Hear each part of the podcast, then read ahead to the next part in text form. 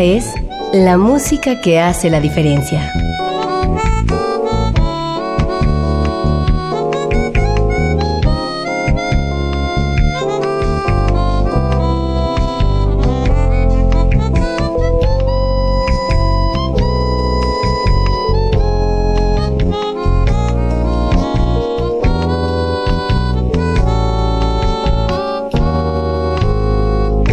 Las estrellas del pop y de la música brasileña. Sonidos originales del cine y del teatro. Jazz, New Age y otros géneros.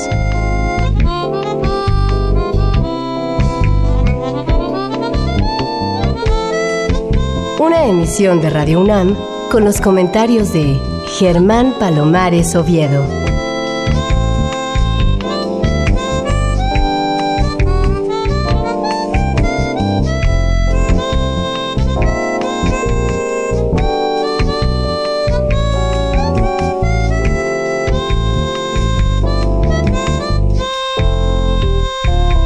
Muy buenas, soy Germán Palomares Oviedo en una nueva emisión con la música que hace la diferencia.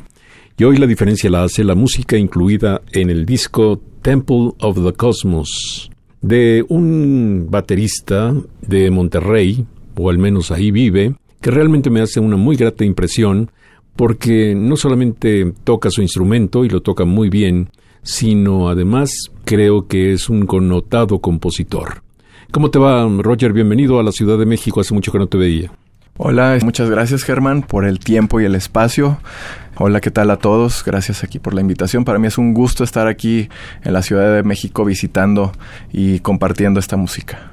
Roger, cuéntale al auditorio un poco de tu trayectoria. Ya nos has hablado de ella, pero quizás alguien que está sintonizando en este momento no oyó tu intervención anterior y me gustaría que supieran algo de ti, de tu formación, de tus años de estudio. Bueno, pues todo empezó porque mi papá es pianista, estudió música clásica y pues él fue mi primer maestro desde niño, piano, me interesé en la batería, me metió a clases particulares y luego estudié la carrera de percusión sinfónica en Monterrey, de la cual me gradué y estuve un tiempo tocando en la sinfónica música clásica. Después de eso me fui a Nueva York a estudiar jazz y pues ya me dediqué por completo al jazz y en todo este proceso me ha tocado participar en diferentes festivales, acompañar artistas de pop también, de jazz, este, tanto en México como en Estados Unidos. Y pues he tenido la, la fortuna de aprender mucho de muy grandes maestros y exponentes del jazz y estar en contacto con ellos, lo cual es, ha sido muy enriquecedor para mí y no solo bateristas, sino bajistas, pianistas, no sé, o sea, es por eso es que me gusta mucho componer música. Yo, a mí me gusta el jazz melódico, así como pueden escuchar en este disco que es yo creo que uno de los comentarios más curiosos que me, que me dicen, o sea, es el disco de un baterista en donde no sobresale la batería, sobresale las melodías, la música, ¿no? Y pues es que es en verdad lo que me interesa. Y yo soy de los que tienen el pensamiento un poquito en que hay veces en que los mismos jazzistas somos los culpables de que a la gente no le gusta el jazz así muy, porque a veces está demasiado rebuscado. Que también está bien eso y todo, ¿no? Pero a la gente le gusta escuchar melodías, siempre, siempre le gusta cantar canciones. Entonces yo por eso en mi caso me enfoqué por ese lado, para hacer música. Entonces en el proyecto es Roger Nuncio e Inner Silence Project. En ningún lugar dice jazz, para que no eh, tengan preconcebido nada de lo que van a escuchar, simplemente es música.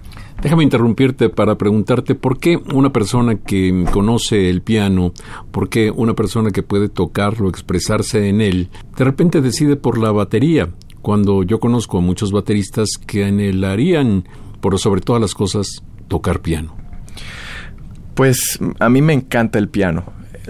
Toco el piano, pero para mí, para componer. También en mis ratos libres, así es mi, distracción, tocar el piano. Y me ayuda mucho en el lenguaje, en el conocer las armonías, estructuras, todo. O sea, es, eso para mí es un gran complemento para aplicar todo eso en la batería y hacer música. Y no ver la batería nada más como un instrumento acompañante o, percutivo nada más que tiene cierta función. Entonces es muy enriquecedor para mí en cuanto al lenguaje y orquestación, el piano. La batería yo desde niño, o sea, siempre tuve una atracción muy fuerte, fue como mi primer amor la batería. Yo recuerdo que a los cinco años me regalaron la batería de niños, esa de animal de los mopeds. Y ya desde ahí me perdieron. y obviamente sí, seguí tomando clases de piano con mi papá y luego con otros maestros. Pero siempre tuve ese crush, así, amor por la batería. Y yo creo que para mí es el instrumento en donde más claro puedo plasmar lo que siento. Y por eso utilizo la composición como el, el medio. El medio, sí, o sea, para hacer música. Y ya dejar que los músicos también interpreten, ¿no? Y todos hacer este tipo de música muy melódica. Dos preguntas más en esta intervención. ¿Por qué vives en Monterrey? Está bien que uno tenga arraigos, la familia, los amores, etcétera, pero mm, hasta este momento Monterrey no se destaca por tener una gran actividad jazzística. Exactamente. Y a mí me ha tocado, sobre todo en años anteriores, que era muy difícil hacer un evento de jazz, algún concierto y hacer que la gente fuera. Pero bueno, afortunadamente de un tiempo para acá ha ido cambiando un poquito por alguna razón y aparte también hay más oferta y más músicos, más agrupaciones que tienen su proyecto original y vienen nuevas generaciones de músicos empujando así también haciendo sus combos, ¿no? Sus ensambles. Y a la gente está empezando a aceptarlo. A lo mejor en Monterrey no hay algún club de jazz así específico que digas es un club de jazz. Pero hay muchos lugares en donde tienen jazz fijo en la semana. Que a mí me toca estar en algunos de ellos cada miércoles, cada jueves. Y la gente va y va y le gusta y acepta la música y poco a poco estamos tocando música original y la gente lo está aceptando. Entonces para mí es como también un reto el estar en Monterrey y crear esta escena. O sea, en lugar de sí, yo podría venirme a vivir a Ciudad de México o irme a otra parte del mundo. Sí lo he pensado y lo hice, ¿no? Me fui a estudiar a Nueva York. Pero yo tengo esta idea de que quiero en Monterrey lograr algo. O sea, que se convierta en algo. No sé, tal vez ahorita está el Festival de Jazz de Monterrey, ¿no? Y hacer otro festival a lo mejor en un futuro y más grande y más grande. Entonces yo me siento a veces con esa responsabilidad o con esa tarea de hacer eso por la ciudad. Me parece muy bien. Esta agrupación Inner Silence Project es una agrupación fija o solamente fue concebida con el propósito de grabar este disco? Ya para este disco ya es una agrupación fija. Todo empezó en el 2008. Fue un disco que grabé así muy al vapor, ¿no? Entonces me junté con Pablo González, que aquí toca también, bajista, y con un pianista que se llama Carlos Fuentes de Monterrey. Entonces grabamos temas, algunos estándares y dos temas míos, uno de Pablo creo que también. Y no le hice mucho ruido porque fue como que lo, eh, muy experimental. Pero después, en el 2011, grabé otro con Aaron Cruz y Roberto Verástegui. Y ese disco lo grabé en Denton, con Roberto Verástegui precisamente y músicos de Estados Unidos. Y entonces grabamos y dentro de este disco hay un tema que se llama Inner Silence, que tocamos mucho, mucho y como que entre nosotros se convirtió en un estándar. Y me gustó ese nombre y fue como empecé a llamar a la agrupación Inner Silence. Pero luego Roberto se vino a Ciudad de México, entonces yo me encuentro, bueno, ya lo conocía de muchos años a Paco López, pianista y gran amigo. Y empezamos a tocar mis temas y junto con Pablo y también desde hace años que conozco a Pancho, Pancho Lelo, gran guitarrista y amigo. Y empezamos a tocar y a tocar y a tocar y Pancho estuvo viviendo en Monterrey mucho tiempo y luego se vino para acá. Entonces decidimos grabar este disco en enero del 2016 y finalmente pues ya logré sacar un disco con todos los temas de mi composición, lo cual para mí fue un reto, ¿no? O sea, de lograr todo un concepto, ¿no? De música que no sea tan ecléctico, ¿no? Sino que todo tenga un, mood, un tema. Entonces, cuando escuchen este disco se van a dar cuenta que todo está sobre un concepto y una atmósfera. ¿Tienen relación las partes 1 y 2 de Temple of the Cosmos, como se llama el disco, y las dos primeras composiciones? Sí, Temple of the Cosmos es una composición hablando del nombre del tema. en donde yo junto algunas cosas que yo tengo en la cabeza siempre, cosas, creencias, costumbres, cosas muy espirituales, ¿no? También. A mí me gusta leer mucho acerca de budismo tibetano, cosas así, esa filosofía que se me hace muy interesante. Y me gusta también las cosas de la ciencia, el universo y conocer todas estas cosas místicas, ¿no? Entonces yo junté estos dos temas y yo dije, ah, pues Temple of the Cosmos, ¿no? El templo del cosmos, del universo. No sobre una religión en específico ni nada, sino como algo muy universal. Y entre el track 1 y 2, que es Temple of the Cosmos, parte 1 y 2, hay relación porque el track número 1 viene siendo el templo y el track número 2 es el cosmos. Están unidos por un solo de batería. Y al momento ya de saber esto y de escucharlo, es como que empiezas a atar cabos, ¿no? Y, ah, mira, sí, suena a eso.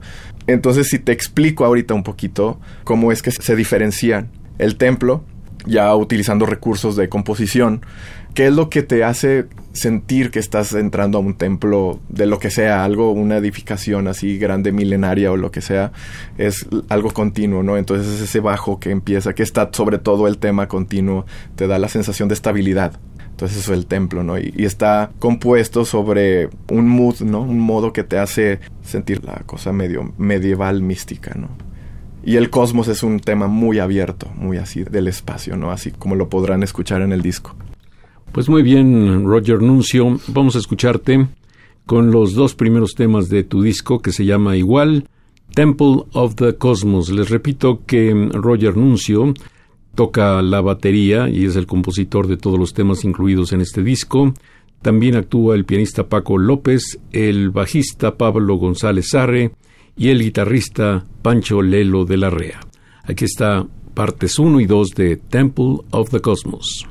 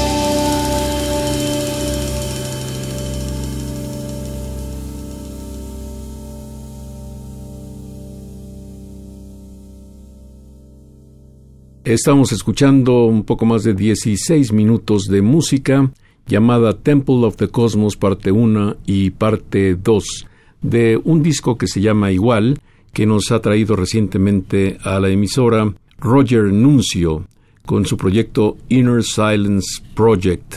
Me estabas hablando de que la escena de Monterrey está creciendo pero crece de la misma manera para ti, que eres ya un baterista consumado, un baterista que puede enfrentar cualquier reto musical, un baterista que yo supongo debes estar en constante reto y no solamente en trabajos que pues te exijan poco.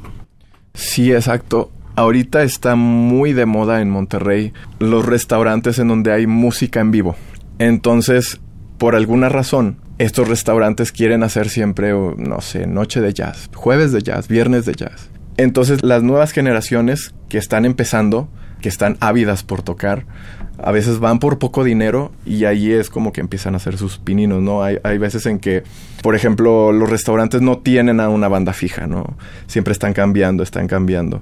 Pero hay otros lugares en donde sí, como te platicaba, tienen cosas fijas o bandas fijas y también hay festivales en donde también invitan a los principiantes y todo, que creo que es una gran oportunidad para ellos. Y bueno, para mí en mi caso, yo no toco así mucho en restaurantes. Yo prefiero hacer conciertos. Me estoy dedicando ahorita al proyecto, ¿no? Antes sí lo hice, porque digo, pues todos tenemos que pasar por ahí, tocar todo, ¿no? Y pues te digo, ahorita yo que estoy dedicándome casi 100% a, a mi proyecto y estoy en otros proyectos también de música original. Entonces estoy ahorita en esa etapa en donde ya estoy buscando eso, tocar algo original. Entonces es difícil, sí, estando en Monterrey, pero me ha funcionado hasta ahorita porque me he dado cuenta que puedo salir fuera sin problema y tocar, presentar la música. No es necesario a veces que esté en la ciudad donde sucede todo, ¿no? Porque creo que yo ya de alguna manera pasé la etapa de tener que hacer contactos con músicos y que me inviten a tocar para que me conozcan. Afortunadamente ya he podido tocar con grandes amigos músicos que admiro como por ejemplo aquí Pablo, Pancho, Paco que es más chico que yo, que lo conozco desde que él tiene 14 años y lo vi crecer musicalmente también, entonces para mí eso es muy gratificante, ¿no? Afortunadamente sucedió ya esa parte para mí, entonces estoy muy contento de poder por ejemplo, estar ahorita aquí contigo y compartirte esto con todo tu público, que espero que les guste. Y pues venir a tocar intermitentemente aquí a Ciudad de México y así a otras partes. Hace poco estuvimos en Los Ángeles, ¿no? Y me tocó hacer música también con Marco Rentería, ¿no? Y gran bajista y amigo. Y pues sí, como te digo, es ahorita un poquito difícil a veces para las nuevas generaciones, ¿no? Porque hay muchos Sí, y a veces hay un trabajo que no es fijo y que están cambiando y lo van a tocar una vez por poco dinero y luego se quedan sin trabajo y lo tienen que ir a tocar puertas, ¿no? Así es esto. Entonces, pues yo lo que les digo a ellos siempre es de que no se desesperen, esto así es. Ustedes pónganse a estudiar, a tocar con todo mundo y hagan lo mejor que puedan y verán que lo van a lograr. Sin duda alguna, es un muy buen consejo. Vamos al corte 3 de este disco, Temple of the Cosmos. Y aquí hablas de una tierra de nieve. En Monterrey hace un clima muy extremoso, pero no he sabido que haya nevado en los últimos tiempos. Pues en sí en la ciudad no neva. Cae hielo, que ha pasado, pasó este año, ¿no? Y pues es lo que regularmente pasa. Pero en las montañas, en las zonas altas como Chipinque, en la Sierra Madre, cuando sucede esto se ve el Cerro de la Silla, toda la parte de arriba nevada. Entonces este tema yo lo compuse pensando en eso. Y este tema también así como que tratando de explicártelo como te expliqué el primero. En el momento en que lo escuchen y se los explique, van a oír al principio un ostinato de piano que está en un tempo irregular, que es continuo, continuo durante casi todo el tema. Esto da la imagen o la sensación de la nieve cuando empieza a caer. La nieve cuando cae cae de manera irregular. Entonces por eso es lo mismo con este ostinato de piano. Y luego empieza una melodía que hace el mismo piano con la guitarra, que es como que ya la parte donde ya va la persona caminando a través de la nieve. No sé, a mí me gusta mucho poner con imágenes y componer la música de manera que la gente se cree historias y vea imágenes. Eso es como que mi objetivo con el jazz. No tanto, como te digo, cosas muy rebuscadas y rebuscadas que salgan del concierto así como que qué pasó, qué acaba de pasar, ¿no? Me gusta que salgan cantando alguna melodía, algún tema, no sé. Eso es lo que a mí me agrada. Pues muy bien, aquí está Land of Snows, la tierra de las nieves, con Roger Nuncio, que es hoy nuestro invitado. Toca la batería, además es el compositor de todos los temas de este disco. Y acompañado, les decía, por Paco López, pianista, Pablo González Sarre, que toca tanto el bajo acústico como el bajo eléctrico, y además la actuación especialísima de ese gran instrumentista que es Pancho Lelo de la Rea. Roger Nuncio and the Inner Silence Project.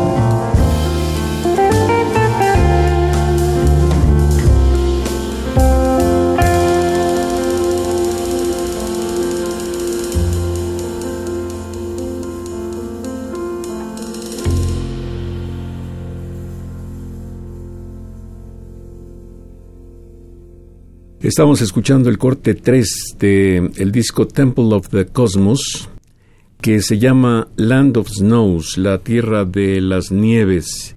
Y hablando del clima, ahora que está tan de moda hablar de el cambio climático y hablando también de cómo uno tiene que sobrevivir en climas extremos, yo calculo que en Monterrey la gente se resiste a dejar su casa si hace extremo calor y extremo frío, ¿no?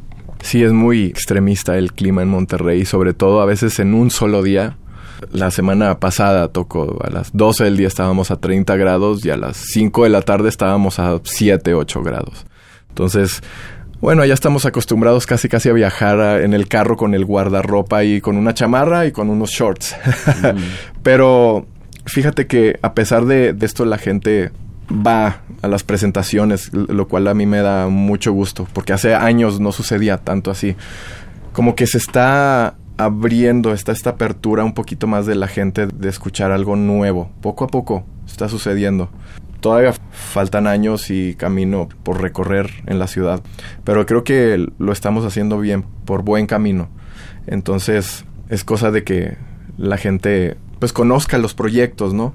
como, como este y como de otros grandes amigos que tengo allá, como Oscar Kiss con Morpheus, Oscar Sensei con Psicodrama y así con otras bandas que están surgiendo, que conozcan, que tengan esta apertura y son proyectos muy diferentes entre sí todos, entonces yo creo que hay para todos, está habiendo música para todos los gustos dentro del jazz. Roger Anuncio, ¿qué número de disco es este para ti con tu crédito personal? Literalmente así hablando es el tercero, pero yo lo cuento como el segundo, porque el primero nunca lo saqué así tanto a la luz.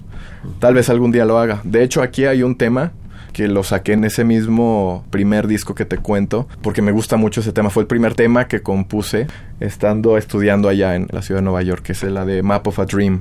Entonces, precisamente por eso le puse ese tema, ¿no? Pues el mapa de un sueño, de que pues, estoy aquí porque estoy siguiendo un sueño y quiero lograr algo. Entonces, no tengo un mapa en la mano donde me diga, ah, mira, para llegar a donde necesitas, aquí está la ruta. No, o sea, simplemente tienes que llegar allá. Hasta aquel punto, tienes que atravesar obstáculos, hazlo. Me acuerdo que un día, hace algunos años, tuviste eh, la deferencia de invitarme a tu casa. Y entonces subimos a lo que podría ser el cuarto de empleados y mm, ahí tienes tu estudio. Ajá. Háblame por favor de la clase de batería que utilizas y de la cantidad de módulos que manejas, porque me llamó la atención que un baterista como tú maneje tan pocos módulos.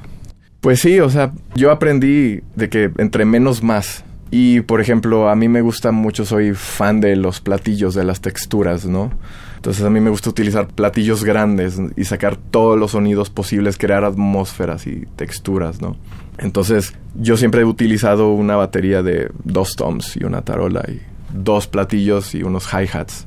Y, por ejemplo, a veces puedo utilizar más cosas cuando la música me pide más texturas, pero no le agrego más tambores, no, le agrego más platillos en, todo caso. Porque eso es lo que crea estas atmósferas para mí. Un baterista de jazz no es tanto un baterista, es un platillista. Así es como yo lo veo, ¿no? Entonces, sí, somos muy clavados en las baterías y todo eso, pero más en esta cuestión del sonido de los platos, ¿no? Y sí, o sea, al principio obviamente sí lo admito, cuando empecé a estudiar de que de niño y todo eso, pues yo veía a Dave Weck, la vi, Nicola Utah, Dennis Chambers, y yo tenía una batería gigante así de que con 6 toms y 20 platillos y yo quería llevarme a las tocadas todo y pues no así todos se me quedaban viendo de que ya este que, ¿verdad? Hasta que luego ya aprendí, de hecho, tuve un momento de transición que lo recuerdo muy bien porque yo escuchaba mucho Electric Band y todo eso en mis principios. Pero luego escuché un disco de Chick Coreano que fue la primera vez que invitó a este baterista que tuve la fortuna de estudiar con él en Estados Unidos, Jeff Ballard. Entonces escuché ese trío con Abishai Cohen y Jeff Ballard por ahí alrededor del año 2099. Y yo esperaba escuchar un sonido como el Electric Band y obvio no, ¿verdad? Entonces me ganchó ese sonido yo de que es ese sonido de batería. Yo ya había escuchado a Tony Williams, a Elvin Jones, a todos estos bateristas, pero una grabación moderna con un sonido así crudo de batería fue que, wow, ¿qué es esto? Entonces yo quiero sonar así, o sea, es muy orgánico, se siente la sensibilidad de todo. Entonces me desaparecí como unos nueve meses así de la escena, no le hablé a nadie, no salí del estudio. Vendí la batería Yamaha que tenía y me compré una batería pequeña, bombo 18, dos toms y junté mi dinero y compré platillos así, quería sonar así. Y me puse sobre el disco a tocar y a tocar y a tocar y a tocar tratando de emular ese sonido hasta que mm, pues, más o menos ahí y luego ya empecé a escuchar más música, más bateristas que sonaban así, ya empecé a crear mi propio sonido con este tipo de ya minimalismo, ¿no? Y ya todos me dijeron, oye, ¿y el baterista de hace nueve meses dónde está? Ya es otra cosa totalmente distinta. Pues yo lo llamo evolución, ¿no? Madurar musicalmente también. Entonces, ya hay varios parteaguas así en mi vida a través de los años que me han hecho madurar en cosas. Claro. El otro día estaba presentando a una agrupación y me di cuenta de que algunos de los mejores bateristas del país han nacido en Guadalajara. Sin embargo, platicando contigo me doy cuenta de que hay en Monterrey por lo menos dos que son perfectamente competitivos. Javier Garagarza y Roger Nuncio. ¿Por qué no aceptan la competencia o por qué no vienen más a menudo acá para que se les conozca, para que se les dé el lugar que merecen, para que sean considerados así entre los mejores del país? Javier Garagarza es un gran amigo baterista. Yo admiro mucho cómo toca. Somos bateristas muy diferentes. Porque él es muy fusion, funk, todo esto y son cosas que yo admiro y respeto. Entonces cada quien tenemos un lenguaje diferente y lo bonito de esto es de que no existe la competencia entre nosotros, lo cual a veces tengo un alumno que es muy curioso que me dice que la vez pasada en una tocada yo estaba en un lugar tocando y llega Javier Garagarza a escuchar de público y se sienta ahí, venía acompañado y Luego ya en el break se para y nos ponemos a platicar como buenos amigos y mi alumno estaba ahí en medio y dice, pues yo admiro a Garagar si tú eres mi maestro y también y dice, yo los estaba viendo así de que cómo pueden estar platicando ellos dos que no deben de ser competencia y le digo, no es que no debe de ser esto, o sea, en Estados Unidos por poner un ejemplo, porque yo lo viví, allá en lugar de tener celos profesionales o así este tipo de cosas, allá se ayudan entre sí. Seguro. O sea, de que si yo veo que él está estudiando y algo que hizo que me gustó, de que, oye, ¿qué hiciste allí así? De que bien padre ese rudimento que hiciste, pásamelo. Ah, sí, claro. Y te lo escriben y te enseñan cómo hacerlo. Aquí no, por lo general. Y yo trato de no ser así. A mí me gusta ir a ver a los amigos tocar, aplaudirles, de hacerles difusión también. Entonces, pues yo creo que yo en mi caso he tenido la fortuna de venir aquí a tocar y de conocerte y de presentar la música y hay veces en que no tenemos a veces tanto tiempo de venir tan seguido, ¿no? Pero cuando podemos aquí estamos. Y Javier, bueno, que yo sepa, él no tiene así algún proyecto original, pero él anda tocando con bandas, como por ejemplo con Oscar, ¿no? Es el baterista de Oscar. Oscar González, el sensei. Es, exactamente. Entonces, cada quien agarra su camino, ¿no? Y es muy respetable. Entonces, pues simplemente hay que promocionar, hay que darles promoción, si no al músico en sí que a veces no se acerca, bueno, a la banda en donde está, ¿no? Y pues se dan a conocer todos. Yo creo que es importante y a mí me gusta estar activo todo el tiempo. Ya estar pensando en el siguiente disco, escribiendo más música para no dormirme. O sea, me gusta siempre estar haciendo algo nuevo. Fíjate que a veces, en lugar de ser incluyentes, somos lo contrario. Y entonces cuando hablamos de que nos gusta el jazz, ponemos a un lado algunos otros géneros. Yo siempre digo un poco en broma que mm, quien tiene orejas de rocker pues difícilmente se puede acercar al jazz y mm, sin embargo al revés puede ser más fácil. Y ocurre que tú eres un muy buen ejemplo de un músico que toca por igual y con similar gusto ambos géneros, el rock y el jazz. Esto no parece ser muy frecuente. ¿Cómo haces para tener oído para una música cuyo sentido no es precisamente el estético, sino una música cuyo sentido es mucho más social, es mucho más de rebelión en contra de lo establecido, en fin? Mientras que yo supongo el jazz tiene pues metas mucho más estéticas que de otro tipo. Pues sí, exactamente. Yo tuve la fortuna que desde niño mi padre es pianista y desde que yo estaba niño yo lo escuchaba estudiar en la casa música clásica, preludios de Chopin, sonatas de Beethoven, etcétera, todo eso. Y desde niño me inculcaron este amor por la música en general. Mi papá todo el tiempo escuchaba o música clásica o jazz o salsa. mi mamá siempre fue bailarina de folclore y de ballet. Entonces, pues también yo escuchaba de música de flamenco, etcétera. Entonces, yo estaba nutriéndome con todo esto. E, y a mi mamá también le gusta el rock, los Beatles, etcétera, ¿no? Y obvio, pues de niño, pues en la escuela y todo eso, en mis años de la primaria, pues andaba mucho de que Bon Jovi, Def Leppard y todo eso. Y pues con mis primos ponían esa música. Entonces de niño me empezó a gustar esa música y le agarré amor a esa música, al igual que al jazz, que mi papá tenía los viniles de Miles y los ponía ahí. De hecho yo le dije que yo también quería tocar trompeta porque escuché a Miles y me capturó y crecí como que con esta mentalidad de amar y respetar a toda la música, ¿no? Mientras esté bien hecha. Y para mí como baterista es muy interesante tocar, por ejemplo, hablando del rock y del jazz, estos dos géneros que puedes decir son totalmente diferentes. Tal vez sí, a la hora del lenguaje y de la ejecución son muy diferentes. Para empezar, como afinas la batería, el lenguaje, el approach, el rock es energía, energía. El jazz también es energía, pero es más es algo muy profundo y algo más estético. Pero yo los disfruto por igual. Disfruto el rock el jazz, el pop, no sé, también el flamenco, cuando me toca tocar flamenco, música clásica también. Es como una manera de disfrutar la música diferente. Y es algo que hace que no me aburra nunca de lo que estoy haciendo. Porque incluso si estoy tocando un gig de jazz y al siguiente día tengo una tocada de uno de rock, es como que ah, llego y me siento bien fresco porque es como si, no sé, estás manejando un Porsche del año y luego vas y te subes a un Ferrari al otro día, ah, pues mira qué padre, son dos carros muy distintos, pero disfrutas la trayectoria por igual, ¿no? Entonces así es como yo lo veo, o sea, sin hacerle el feo a nada. Me parece muy bien porque a quien le gusta la música, le gusta la música, no los nombres de los géneros yo creo que en ese sentido sí es muy importante ser incluyente, como lo es en algunas otras cosas de la vida. ¿Qué querrá decir Mantram? Mantram es un tema que compuse en el 2013. Así como hace rato te mencioné que me gusta leer mucho de filosofía budista tibetana por la cuestión de espiritualidad y el desapego, que como músico yo creo que es una parte muy importante de dejar todos los egos a un lado, siempre. Eso es lo más importante. Terminas de tocar y salió, por decir, muy bien la tocada, te sientes a gusto, satisfecho y todo. Entonces ya, desapegarte de eso y no esperar a que mañana suceda lo mismo, porque a lo mejor no puede suceder lo mismo y luego te vas a frustrar o no creerte nada de lo que te dicen, o que no subirte a las nubes ni nada de eso, no, o sea, porque siempre hay que estar estudiando, siempre hay que mejorar, no importa si te digan que qué bonito o que qué feo, uno siempre debe de estar en esa constante búsqueda y mejora personal, incluso para ser mejor músico. Entonces mantram es por el mantram de un mantram budista tibetano que es de los desapegos. Sí, entonces si lo escuchas es un tema muy tranquilo, muy así repetitivo el mood, ¿no? Lento, es como la balada del disco. Entonces va por ese lado místico ese tema.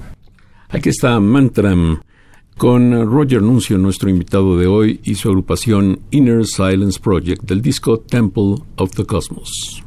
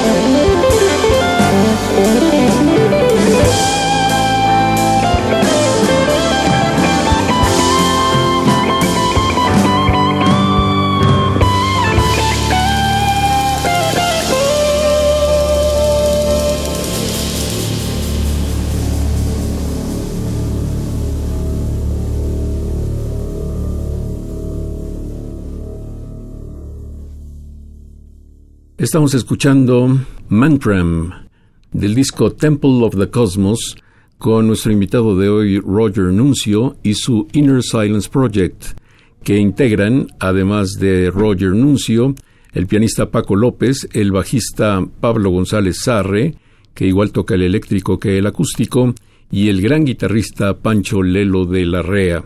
Hablando de Pancho Lelo, es obvio que ha alcanzado niveles muy importantes tan importantes que pudo abrirse paso en un mundo extremadamente competitivo como es Nueva York. Pero tú entiendes que después de algunos años en Nueva York, de, como se dice coloquialmente, de hacerla en ese lugar, venga de regreso a la Ciudad de México, a Monterrey? Pues sí, es algo muy válido y te digo, a mí me sucedió también también me tocó tocar allá con muchos maestros míos o así gente que yo admiro. Y por ejemplo, en el caso de Pancho, que es un gran músico, ya tiene un nivel excelente ahorita en ejecución y composición. Yo creo que ya trascendió eso de hacerla en Nueva York, como tú dices, porque él ya pues se fue a la India también y fue a dar clases y a tocar allá. Yo creo que es muy importante también salir a otras partes, a compartir y a expandir lo que tú tienes, este conocimiento, compartir tu música. Es algo muy válido y aparte yo siento que ahorita sigue siendo, pero se está descentralizando un poquito la escena de Nueva York. Ahorita ya no solo es en Nueva York, ahorita ya muchos músicos que antes vivían ahí, famosos, ya no viven ahí. Se van a Los Ángeles, se van a incluso a Europa. Y justo en pueblos pequeños es donde está ahorita muy fuerte la escena en lugares de Europa o en otros lugares que no son Nueva York. Pero bueno, obviamente Nueva York siempre va a ser la sede o por excelencia, ¿no? Donde sucede todo, porque pues, toda la historia que tiene, ¿no? Pero en mi caso, como te digo, que estoy en Monterrey tratando de hacer esta labor, ¿no? Es parte de lo mismo, ¿no? De concentrar ahora en lugares donde no había el jazz, así de que hacer como una comunidad. Entonces yo creo que eso es ahorita muy, muy importante. Entonces, pues, es cierta responsabilidad de los músicos hacer esto. O sea, y no nada más quedarte en un solo lugar. ¿Y das clases también, Roger? Sí, también cuando tengo tiempo lo hago. Tengo ahí algunos alumnos esporádicos o por Skype, ¿no? También sucede. Y es gratificante para mí también porque aprendo mucho. Siempre. Sí, es verdad. La mejor manera de aprender es enseñar. Muy bien, pues vamos a escuchar el tema 6 de esta producción que se llama Temple of the Cosmos. Se titula First Moon de este disco, que dónde puede encontrarse, cómo me hago yo de una copia de esto, Roger. Las copias físicas ahorita en este momento yo las estoy vendiendo en las presentaciones, ¿no? Pero pueden adquirir el disco inmediatamente, está en las plataformas, está en iTunes, Spotify, Amazon, todo donde busquen, lo pueden descargar. Y si alguien como yo quiere el disco físico, ¿puedo escribir a tu página electrónica, a tu correo? Claro que sí, y también me ha tocado mandar los discos hacia donde me los pidan, entonces sin ningún problema. ¿Qué dirección es? Mi correo es rocknunjazz, todo junto, arroba gmail.com. Muy bien, pues entonces vamos a la música. Esto se titula First Moon, la primera luna.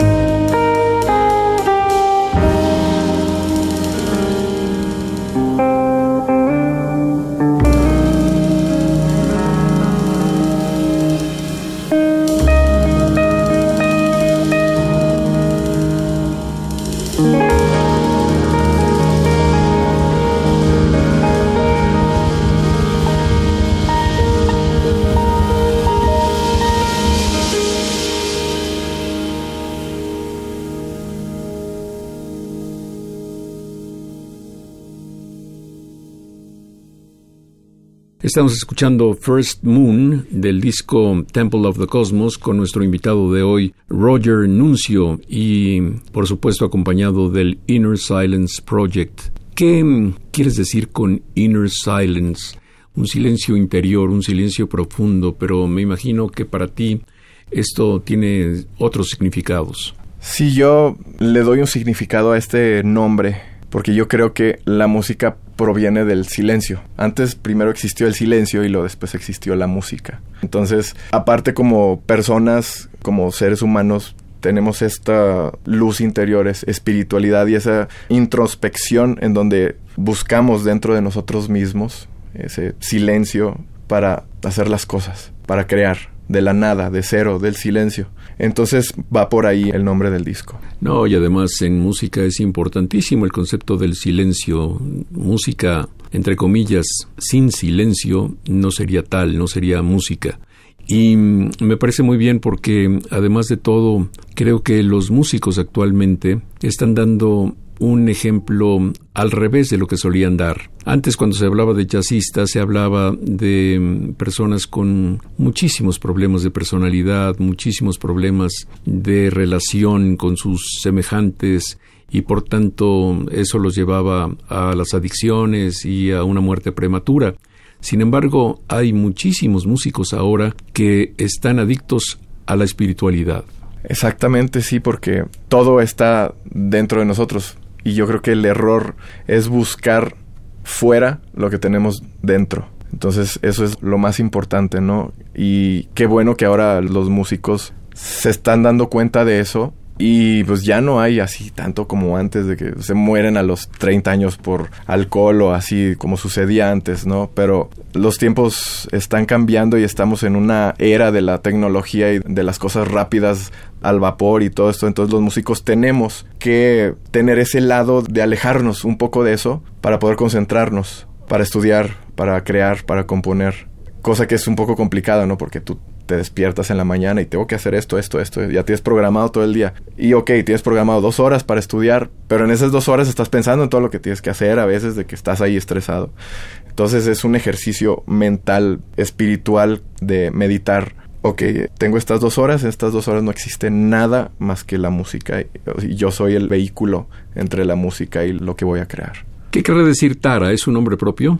Sí, es un nombre propio, pero es la diosa de los desapegos en el budismo. Entonces te digo, el tema de mantra está muy, muy ligada con Tara. O sea, Tara es en específico esta como deidad del budismo que es liberadora de apegos personales, materiales, espirituales, todo así, que hacen que todo fluya. bueno, muy bien. Aquí está Roger Nuncio, nuestro invitado de hoy, con su Inner Silence Project y este tema que ocupa la posición 7 de 8 en esta grabación. Tara.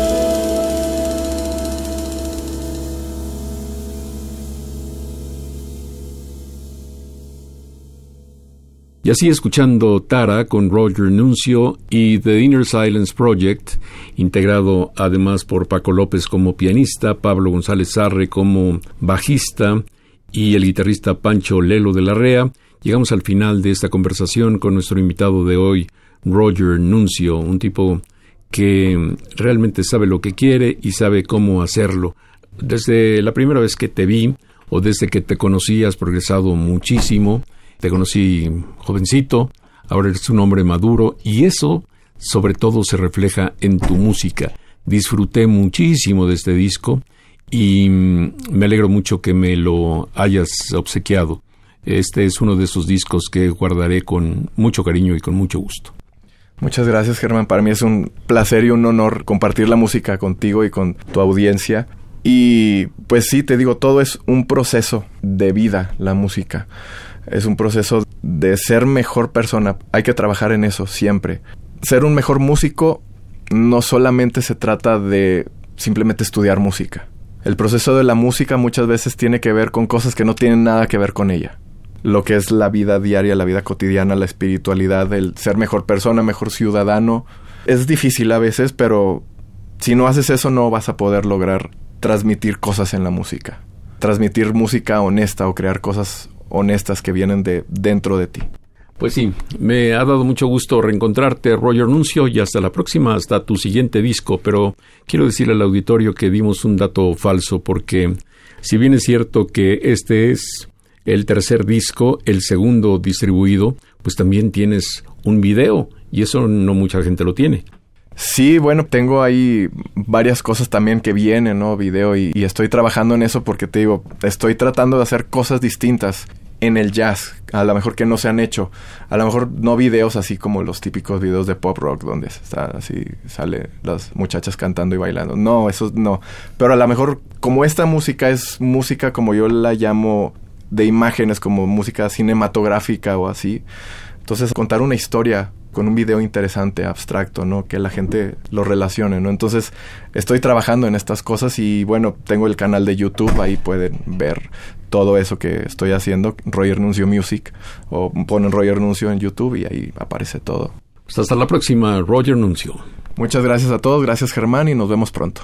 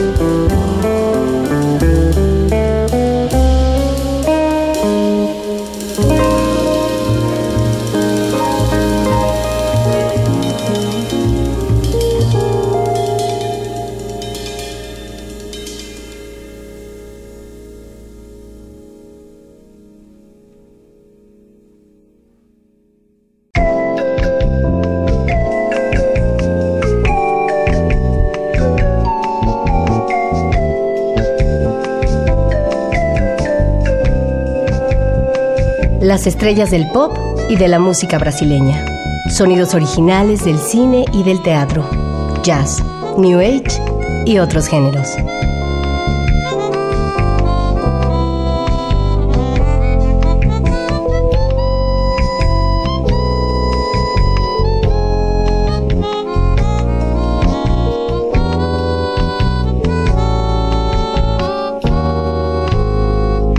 La música que hace la diferencia.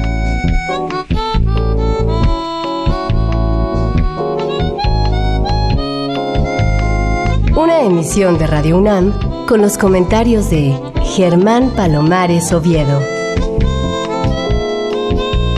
con la realización técnica de Francisco Mejía. Sugerencias y comentarios en gpalomar.servidor.unam.mx. También en Twitter y en Facebook. A través de la web, escúchenos en radiounam.unam.mx. Alternativa AM.